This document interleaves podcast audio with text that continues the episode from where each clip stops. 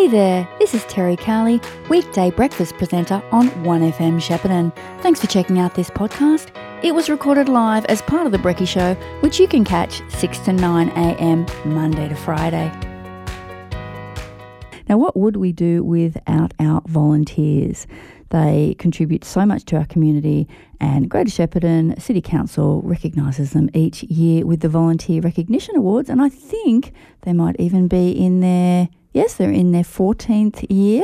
To tell us all about it and to encourage you to nominate a volunteer, I'm joined by Community Development Officers Emma Hoffmeyer and Dana Lescano. Good morning, Emma and Dana.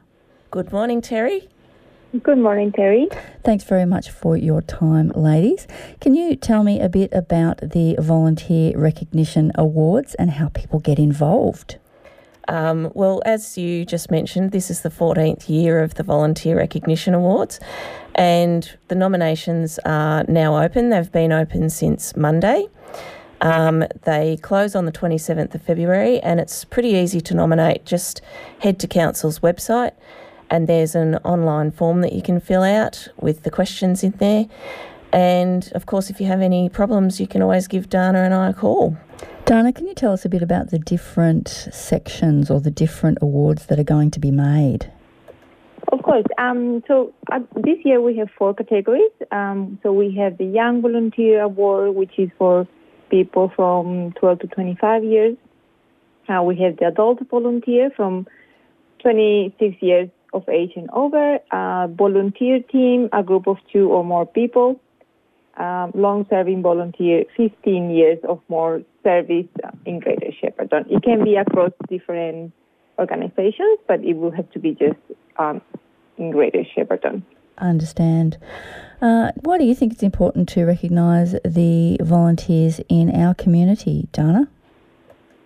Well, it's definitely important to recognise the work volunteers do and acknowledge it because they have a positive impact in the community in various levels, and I think we saw a lot of that happening during the floods, how people supported each other, supported their neighbours during difficult times, and I think we want to use the ceremony as well and this award to acknowledge that that work and that community spirit that people shared during the floods and throughout the year, of course. Yeah, it wouldn't be surprising to see flood volunteers be recognised at the awards this year, that's for sure. So, Emma, you've been involved in the awards for some time. Can you give listeners a bit of an idea of the sorts of people who've been recognised in the past? You don't need to name names, but you know, what sorts of things are they doing? Yeah, absolutely. So last year in particular, we had two extra categories for the pandemic. We had Pandemic Response Awards, and, you know, again, touching on how important volunteers are, they were so important during the pandemic in Greater Shepparton. So there were people that were handing out food, making sure people weren't going without during that time. So there's that sort of stuff too. But also right down to the grassroots, we had a local couple who were absolutely awesome. They were nominated for last year's awards, and they just do things as simple as every morning when they go for their morning walk, they pick up rubbish on the side of the road. So it can be really big things or really small things, and I think all of those things make a positive difference. It would be fair to say many organisations and services simply wouldn't function without volunteers. Absolutely, and I think there is a bit of a concern across the community, not just in Greater Shepparton but right across Australia, that volunteer numbers are dropping, and the pandemic certainly influenced that. So I think these awards are really important to make sure that we are recognising our volunteers, acknowledging the work that they do and the services that they keep running, and also that they're an important part of the community, and hopefully the awards encourage people to keep volunteering. Yeah, I mean, a bit of positive feedback never hurt anyone, did it? Absolutely. Although I would imagine some people are very kind of shy and like do these sorts of things without any sense of acknowledgement. Yeah, and that's the funny thing. Sometimes when we ring people to say they've been nominated, they can sometimes say, oh, I didn't want any recognition at all, but it's still good to foster that. So we've had a couple of years of the awards being online because of the pandemic. This year, hopefully not. Dana, I believe you've been quite involved in thinking about scoping out how those what those awards might look like. What might we have to look forward to in that space? Well, so far, the fingers crossed we can still go ahead and have it in person at East Bank Monday 15, which is National Volunteer Week. So that week is going to be all about volunteers and recognising their work. And it will be what's the date? When is that? Sorry, Monday 15th of May. Right. Okay. Go on. And it will be also live stream for people who prefer to watch it from their comfortable home, but we are looking forward to that event. And as Emma said, the main goal of the event is to recognise and to acknowledge everybody's work. And we have winners, but in our view, all volunteers need to be recognised and celebrated. I mean, you can think about things like sports clubs, community clubs. I mean, pretty much all sports clubs are volunteer, and imagine our area without sport clubs. I can't. It just wouldn't be the same, would it? It wouldn't. Okay, so just maybe some final words on what you would say to somebody because really we're in that phase of needing people to nominate. And that maybe just, everyone sit back and have a think for a minute right now, even if you're listening. Think of a volunteer who makes a difference to your life or to your community. It's a fairly simple process, isn't it, to nominate someone? It sure is. It's very, very easy. We've streamlined the nomination process this year. The form is quite simple. So it should only take you about 10 minutes to actually nominate someone. So we really encourage you to get on the website today and do it. And then, hopefully we'll see you at the ceremony in May, because nominators are also invited to that ceremony too. So I think that's greatershepparton.com.au/volunteer-awards. But I think if you just go on to greatershepparton.com.au, you would be able to navigate there fairly easily. Final word from you, Dana?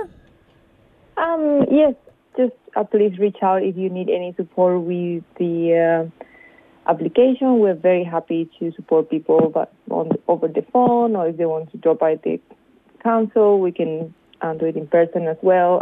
We're just looking forward to hearing people. And I guess if somebody's not sure if, they know of someone but they think, I don't know whether they would, I should nominate them, you could guide them in that process. Absolutely.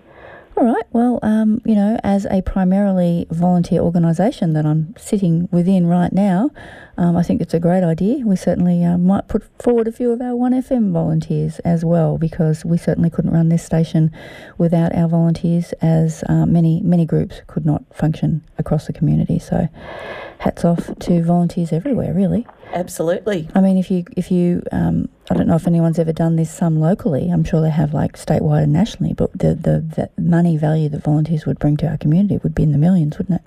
Yeah, it's absolutely phenomenal. Volunteering Victoria actually have that figure on their website, so you could go and check it out. The amount that people contribute and the worth of that is huge.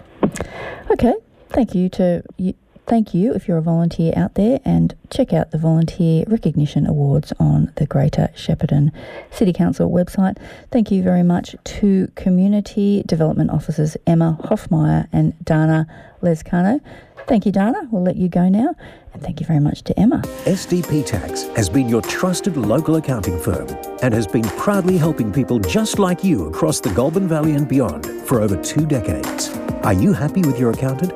Are you certain that you are receiving maximum tax deductions? Call SDP Tax on 1300 436 829 and start a conversation today. SDP offer a maximum deduction guarantee. That's right, SDP guarantee that they'll find you the greatest deductions possible with no upfront fee charged. What are you waiting for? Call today. There is no business too small. Call 1300 436 829. Or visit www.sdptax.com. 1FM sponsor. South Coast Lime supplies quality agricultural lime direct to the Goulburn Valley. South Coast Lime is highly reactive with a 92% neutralising value, 35.5% calcium, plus high levels of trace elements. South Coast Lime will balance your soil's pH, improving the uptake of major plant nutrients, including nitrogen, phosphorus and potassium. South Coast Lime offer bulk freight and delivery direct to your property anywhere in the Goulburn-Murray region. For quality lime, call Pete and Paul at South Coast Lime on 0488 663 286. That's 0488 663 286 or find them on Facebook. 1FM sponsor.